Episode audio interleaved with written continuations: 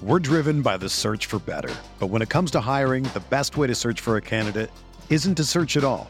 Don't search match with Indeed. Indeed is your matching and hiring platform with over 350 million global monthly visitors, according to Indeed data, and a matching engine that helps you find quality candidates fast. Ditch the busy work. Use Indeed for scheduling, screening, and messaging so you can connect with candidates faster.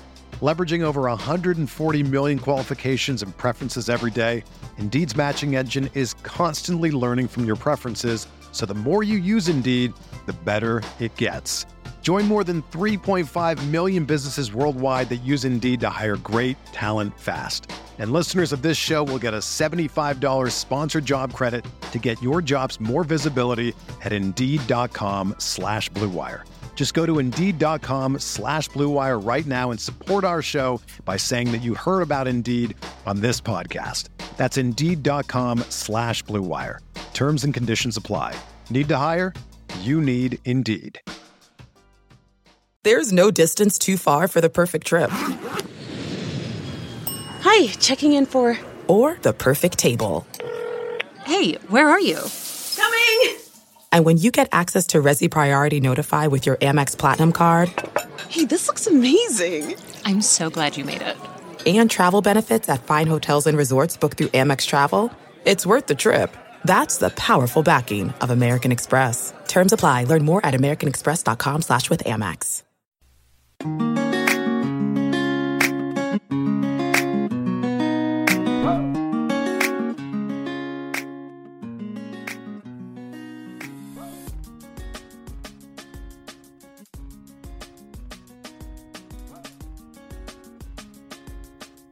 Hey, Her Hoop Stats fans, welcome to another episode of Her Hoop Stats Unplugged. As always, you're here with Megan Gauer, and the WNBA is officially back. Tipped off last night with the Commissioner's Cup. Seattle Storm takes home the convincing 22 point victory over the Connecticut Sun for 30,000 each uh, per player. So a big payday for the Seattle Storm and the Connecticut Sun as well, who get the remainder of that prize pool. Jewell Lloyd, Breanna Stewart, and Bird don't miss a beat coming back from the Olympics. They scored 42 points combined at the end of the third quarter. It was actually they had actually outscored the Connecticut Sun as a whole, and they get some of that much needed rest in that final fourth quarter before taking home the cup. So, congrats to the Seattle Storm. And the regular season is officially back this weekend on Sunday. All 12 teams are in action on Sunday, so make sure to check out that slate of games.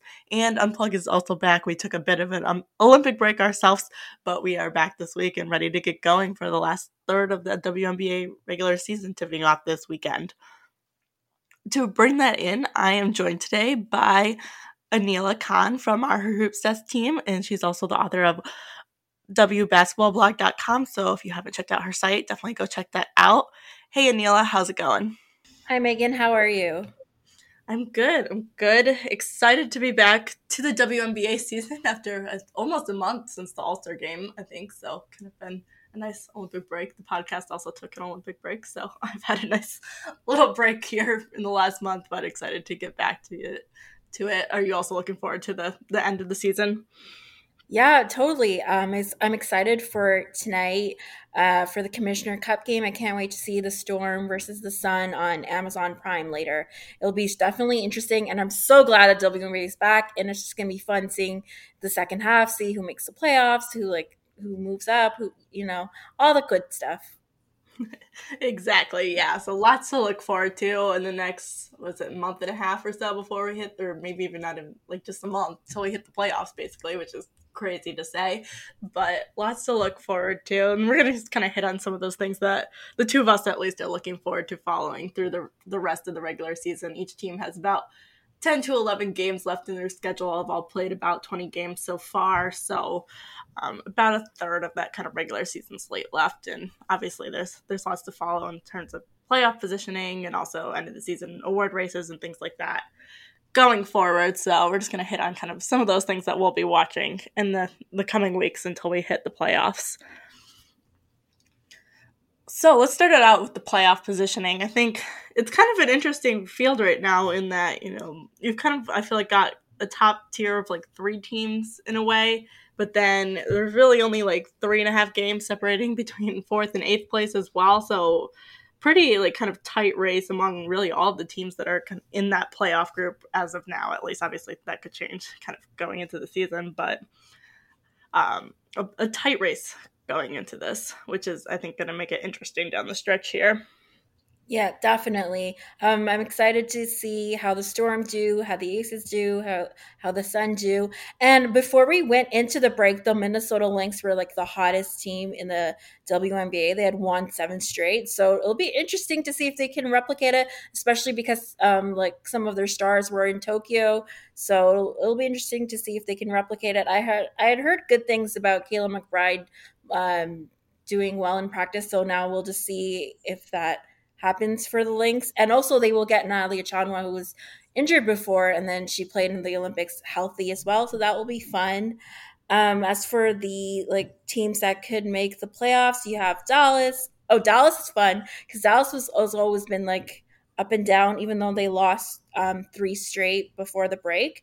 Um, I think they're right there. The Sparks are still in it, if it's hard to believe, but although they have lost six, they still have a slight chance. I'm not going to say they're going to make it, but slight chance. And then, um, so it's going to be between Phoenix and Washington. I think people will, be really excited, but there's good news that Elena Delle Donne, um, I'm not 100% sure, sure if she's going to return right away, but they've they said that she's been practicing, which is always good news, always good to see um, a star back.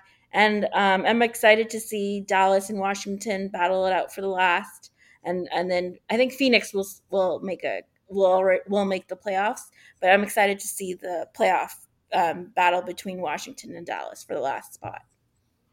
Yeah, agreed. I think the bottom is really interesting right now, especially because I think when you look at a team like Washington that is actually like kind of in that final spot right now, but you're expecting them to get better with Delle Donne coming back, so that's interesting. And then even Phoenix, they're kind of at the bottom too, but you know Diana Taurasi's been out for quite an extended piece of time there, so having her back as well is going to make a big difference for them. So in a way, it's like it's going to be tight. I think I think it's gonna be hard really for anyone in those nine to twelve spots to really break into that playoff standing just because I think you've got teams at the bottom of the current playoff list that are expected to be better coming out of this break than maybe they were heading into it.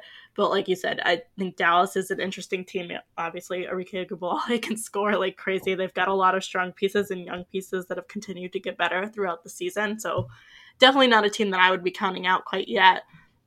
And even LA has played a lot of this season without the Ogwumikes so far. So adding them back in, I don't think they're totally out of the picture either, though I think it's going to be a kind of a difficult uphill battle for LA to climb their way into the picture there. Yeah, definitely. They have a harder climb just because they've lost six straight. And um, even with the Ogwumike sisters, as you mentioned, um, not playing as much or they had were injured. Um, it, it's I, I, don't think Dallas is going to uh, lower or like or gonna like is gonna play.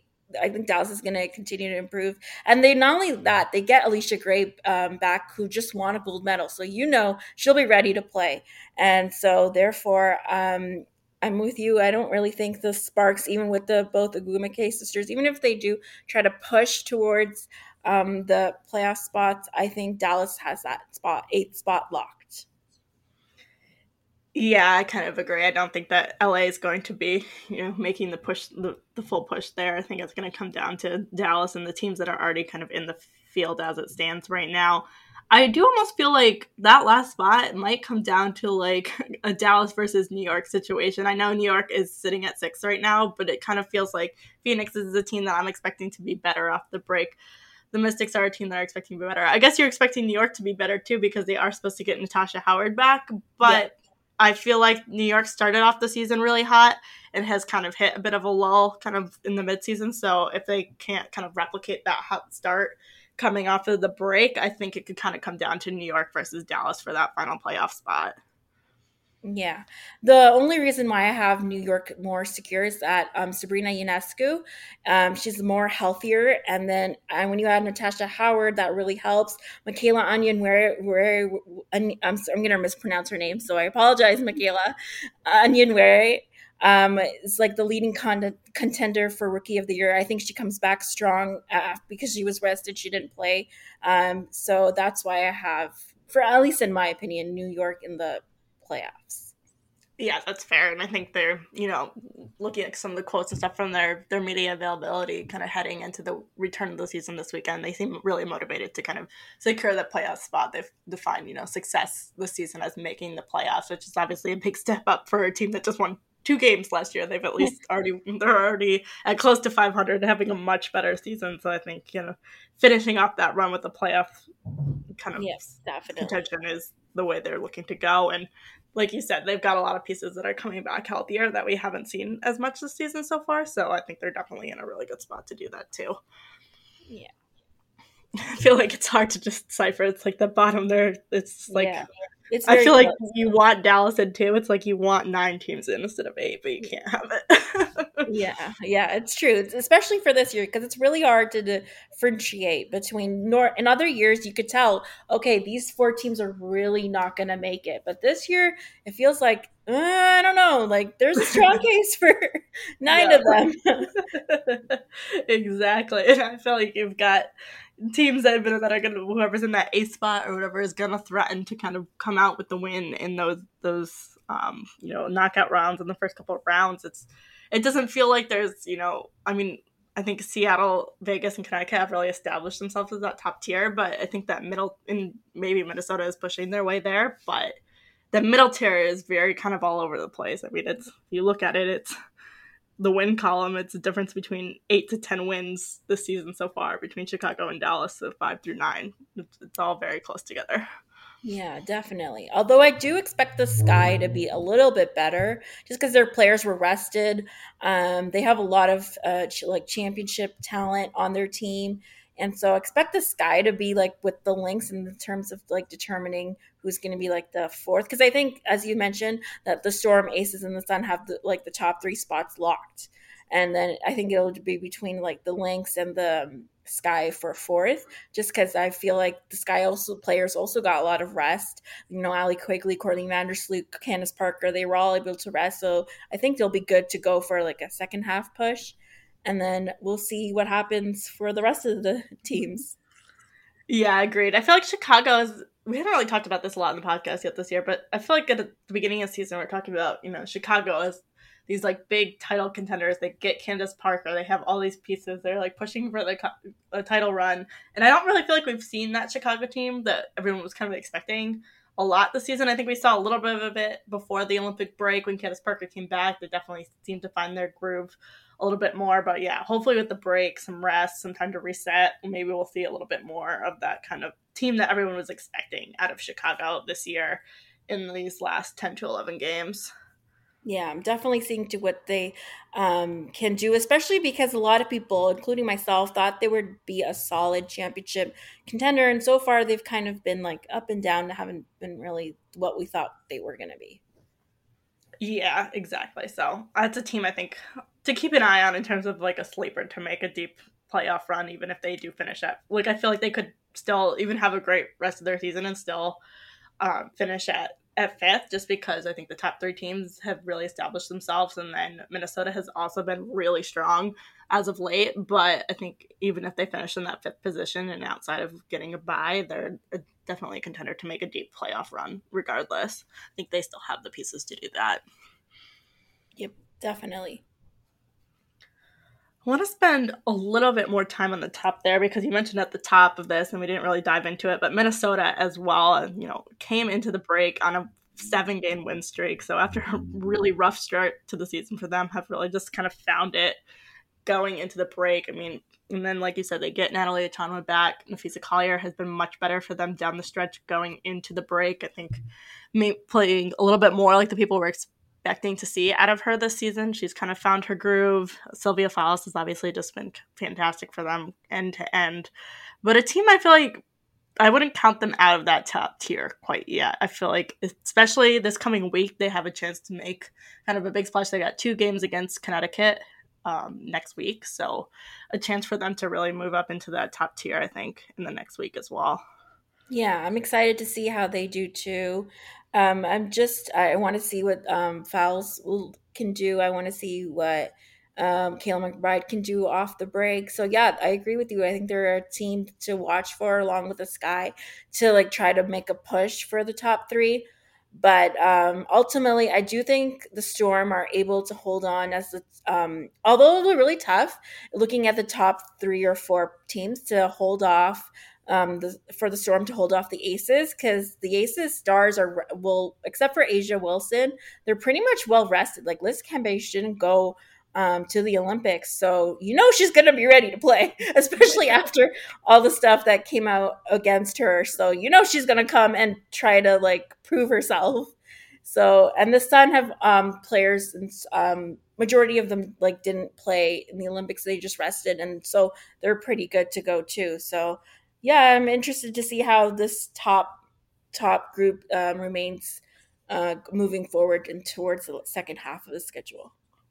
Yeah, I think that's going to be an interesting thing to kind of keep an eye on and down the stretch here is those two teams that are at the top have had most of their players rested, whereas Seattle has had something crazy like five players that played in the Olympics between Team USA and um, you know Australia. So they've had a lot of their their team that have been in Tokyo and haven't really gotten that rest. So I think that's going to be a storyline to keep an eye on as you go down the season is are those players a little bit more tired and does that cause Seattle to slip a game or two and before heading into this the um, playoffs? And maybe also does it does it not really matter right? Are they going to be in contention for that first or second spot? So do you try to rest some of those stars a little bit down the stretch of the season so that you're more ready for the playoffs yeah definitely.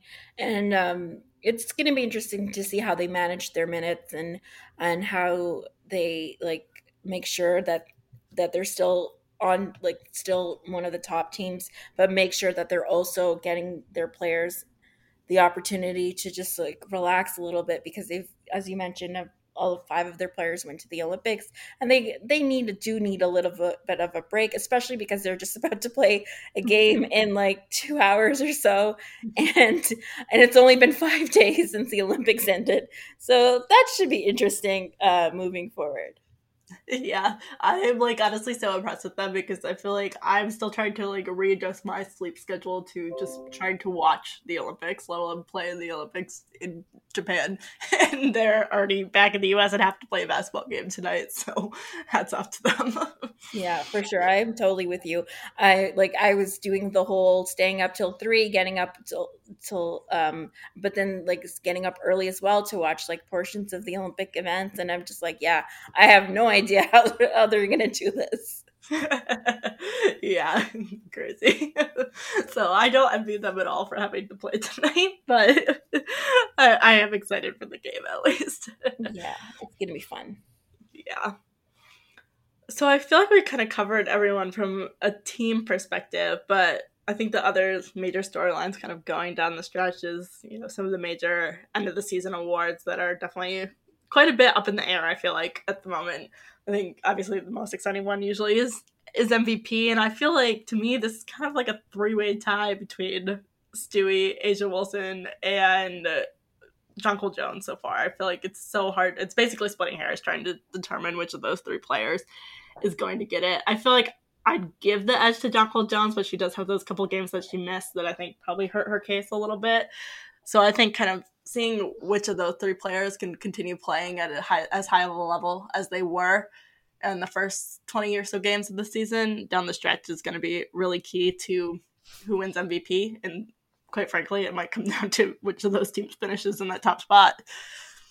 Yeah, definitely. I think um, as you mentioned, it's between Jonquel Jones, A'ja Wilson, who was last year's MVP, um, and Breanna Stewart. And I agree with you. I, I think I have Jonquel Jones just a slight like, lead against the other two, but it's it, could change any point. I mean, Breanna Stewart could come in, even though she's had hardly any rest and still dominate. Same with A'ja Wilson. They could both do it.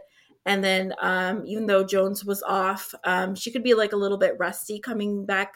So you never know. I think it'll be fun, and I do agree with you. It's between Um, those two for sure between Stewart and Jones, and then I'm putting A'ja Wilson as well, just because she's the reigning MVP and her team is um, currently second in the league.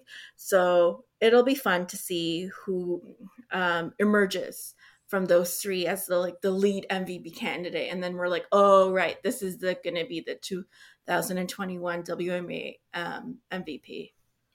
Yeah, I agree. I think it's going to be interesting. One of the kind of the key storylines down the stretch here, especially at the top of the league, is going to be kind of which of those players can really differentiate themselves in these last 10 games or so and, and kind of sneak out that edge. I feel like it could be, if things kind of go as they have for the first two thirds of the season, it could be very close at the end. Gonna be, it might be one of those more contended MVP votes where it's like a, a decided by a vote or two or something like that. So I think that's going to be interesting. There are still 10 games left, though, so I wanted to talk about a couple of the fringe players as well that maybe have had their name tossed in that kind of arena of MVP candidates that maybe could make a push down the stretch. I think it's kind of unlikely at this point, but I feel like it's at least worth talking about. I feel like Tina Charles is a player that name has come up in that conversation quite a bit because she has been putting up such insane numbers for the Washington Mystics, but to me, one with the Mystics being sitting at eighth in the standings, and then also with the return of Elena Delle Donne at some point here, which is going to probably take some of the load off of Tina Charles. It seems hard to, for me for her to make her way into that kind of like top tier of candidates for it.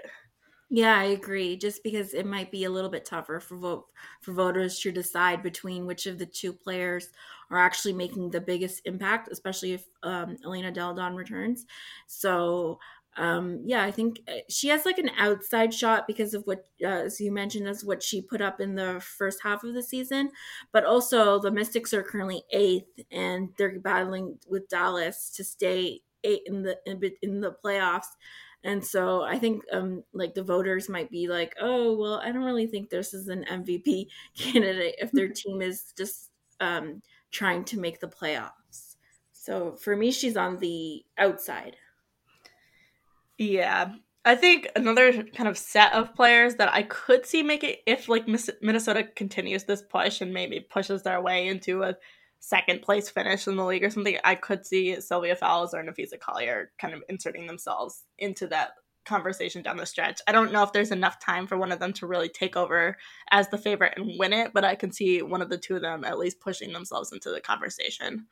Yeah, I agree. And I already have Sylvia Fowles among my um, leaders for Defensive Player of the Year just because she's always been good at it. She's always been great at it. And, I, and this year has been no exception. So she's already like one of my leaders for um, Defensive Player of the Year. And I think Napheesa Collier could also, I agree with you, make a case. And it'll be interesting to see like what, what the, um, what they can do against the top teams in the league and what Napheesa Collier can provide for the team moving forward for Minnesota to crack the top three. Yeah, exactly. And I think kind of the first part of that coming back to those Sun games next week are going to be, I feel like, a huge part of that in one and trying to make up some of that difference between fourth and third place. And then also the kind of performances you get from Fowles or Collier against a team like Connecticut, especially a team like Connecticut that just has such a strong front court. Seeing them, what kind of performances they can string together against that could go a long way in that conversation. Yep, definitely agree. So another one of those kind of end of the season awards that I feel like is still a bit up in the air is the Rookie of the Year race. Michaela Onyenwere, I think, is right now the favorite, at least in my book, and I'm hoping she stays that because everyone that listens to this knows I'm a huge fan of hers, and also I called that at the beginning of the season, so I would like to be able to brag about it. But I do think that she started out really hot and then kind of cooled down a little bit for the Liberty. So I think there's a chance for someone else to make a big splash in these last 10 game 10 games and kind of steal that award away from her, but I think it is kind of hers to be lost right now. Yeah, I've had her for rookie of the year since um since the beginning of the season just because she started off so strongly and she was able to maintain it. And another thing that ultimately decides the rookie of the year is unfortunately playing minutes. So a lot of the rookies have not gotten the minutes, so it's hard to tell which exactly which rookies could um, perform had they been given more playing time. Like for example, DiJonai Carrington, I think she would have also um, been a stronger candidate. Like I think she'll be an, uh, like on the all rookie team when they announce it at the end of the season. But like let's say if she had gotten more minutes, I think she would have been competing with maybe Michaela Onyenwere for the Rookie of the Year award. Just because I think she's been um, like she's had good minutes uh, for the Connecticut Sun. But then again, the Connecticut Sun are very um, talented and they um so therefore she's not going to get as many minutes as she would like on maybe on New York. So, I mean, and also her teammate Didi Richards has been really great defensively, and she's also been like, um, had an impact, not as much as Michaela has, but she's also one of the faces that I have for like all rookie team just because of what she's been able to do when she's been given the minutes and as well defensively against some of the top players. So I've been impressed with her. Yeah, I feel like Didi Richards is always such an interesting player to me because she doesn't have the flashy offensive numbers, so she I feel like she gets overlooked a lot because of that because people so often just focus on scoring and things like that, and without that, you kind of just don't jump off the page, especially because we just don't have a lot of great stats that kind of quantify defense. But you're right, she has been fantastic defensively. No surprise coming out of a player that won Defensive Player of the Year in the NCAA has always been a really strong defensive force for Baylor, but I agree. I think she's a rookie that's impressed me um, in terms of her performance in New York. She's been a big impact maker for them as well defensively, and part of why New York is sitting there at six versus last place last season. Yeah, she's been great. And anytime the the Liberty of needed stops, or just like a like an infusion of energy when they need it. Exactly. Yeah, I think the other players kind of on the radar for that are probably Charli Collier in Dallas, someone that also Dallas is a young team. There's been a little bit more opportunity. She hasn't done anything like crazy wild yet that I think is making her like compete with Michaela necessarily for the award. But I think she's got an opportunity. She steps it up in these last 10 games or so, and Dallas makes a push for the playoffs.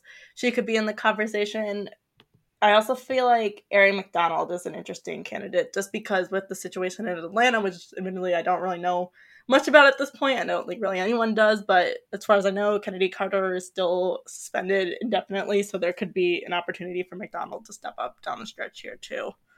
Yeah, that's a great point about Aari McDonald. She definitely could um, turn some heads, especially because the Dream are um, currently not um, in towards in the playoff picture. So if she could get that those minutes, she could actually do something. She was actually doing well too. So if she gets those minutes and she's able to do something, then yeah, she definitely can challenge Michaela Onyenwere for Rookie of the Year. That's a solid point. Um, it'll be interesting to see how many minutes she gets and what and what happens. And the Dreamer in a very weird situation right now, so it's hard to tell exactly what's going to happen in the second half of the season and what they're going to do and all of that I mean, they lost four before the break, so um, and they're they're 11 teams in the league right now. So there are a lot of question marks, as you, as you stated. We don't exactly know a whole lot, so we'll it'll be interesting to see moving forward if she does get those minutes.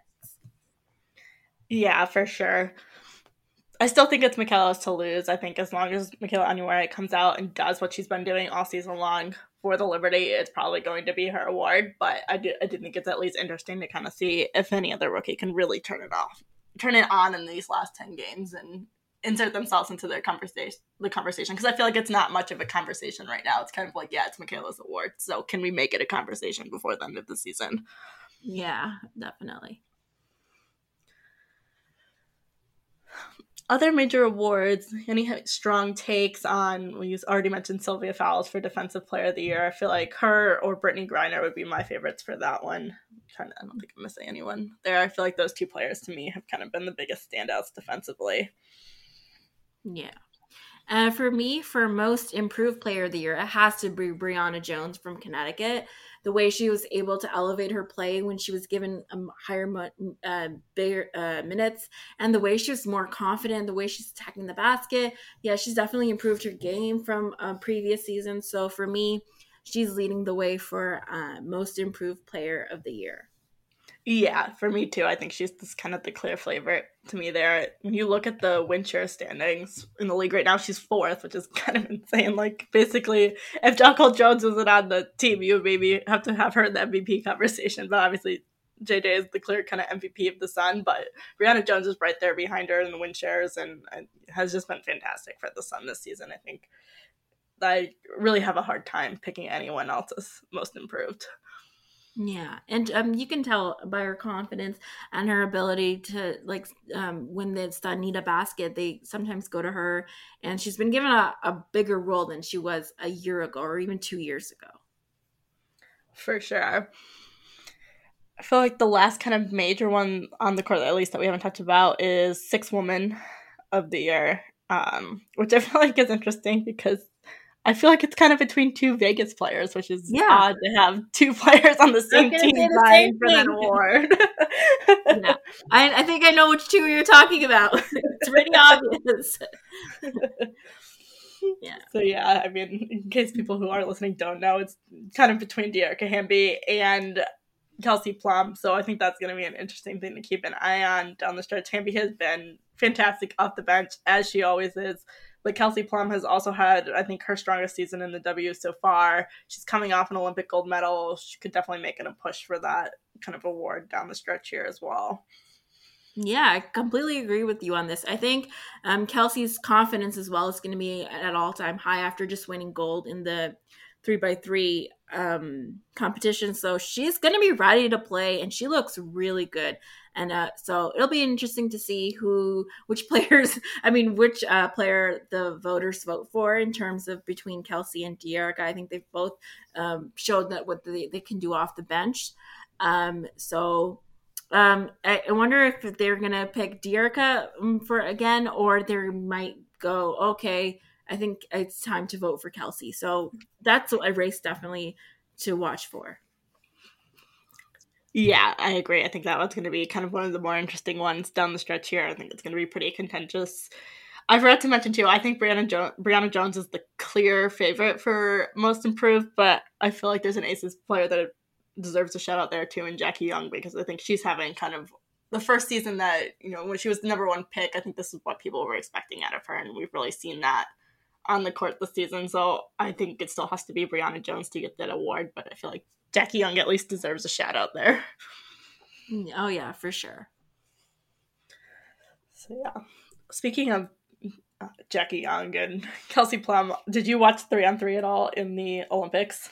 Um, I just watched like a little bit. I'm not like I'm. I didn't watch a whole lot. I was too concerned with how I'm uh, seeing as I'm Canadian. I was just watching all the Canadian performances. So I'm just being honest. that, no, that's fair.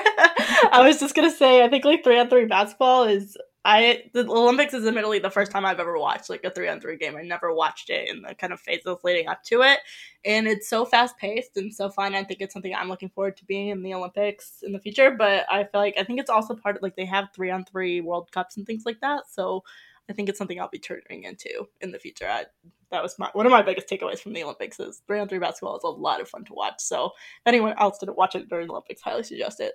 Very so quick. you stayed up at four a.m. or three a.m. I think well, I didn't always watch it live. I will admit oh, it was it's kind of hard to get up at four a.m. for a game that you know is only going to last ten minutes. Um, so I did watch it after the fact a lot of the time, but it is a lot of fun to watch. So I think you know something I'll be watching going forward. I, I did really enjoy that. Oh yeah, definitely. That sounds cool yeah. Oh, cool. We're like right at 30 minutes. Is there anything else you wanted to hit on that I didn't bring up? Um, just the coach of the year for me is Noelle Quinn from Seattle Storm. I think she recently signed an extension with them. Um, just she's done a really great job. She's kind of got thrust into the role. she's just handled it with grace and done well. Yeah, no, I think that's a very good point as well. You know, kind of someone that's new to the role, still coaching the number one team in the league. So really impressive from her. I agree that she's the coach of the the year to me as well. I think the other person that might be in the conversation for that is Walt Hopkins for the New York Liberty, just because they are so far ahead of where they were last year. But I also think that has, in my opinion, at least more to do with the the change in talent than the, maybe necessarily the coaching. So yeah, I would give it to Seattle as well. yeah.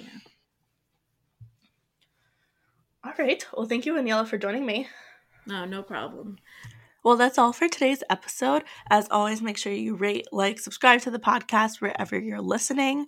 Also, make sure you check out the stat site, herhoopstats.com. We've got all your WNBA stats for the remainder of the season, as well as your NCAA basketball stats for the upcoming college season. We're only about three months out from that, as crazy as that sounds. Also, make sure you subscribe to our free newsletter on Substack to get all our best content in your inbox. And make sure you're following us on social at Her Hoop Stats on all platforms. Thanks again for listening.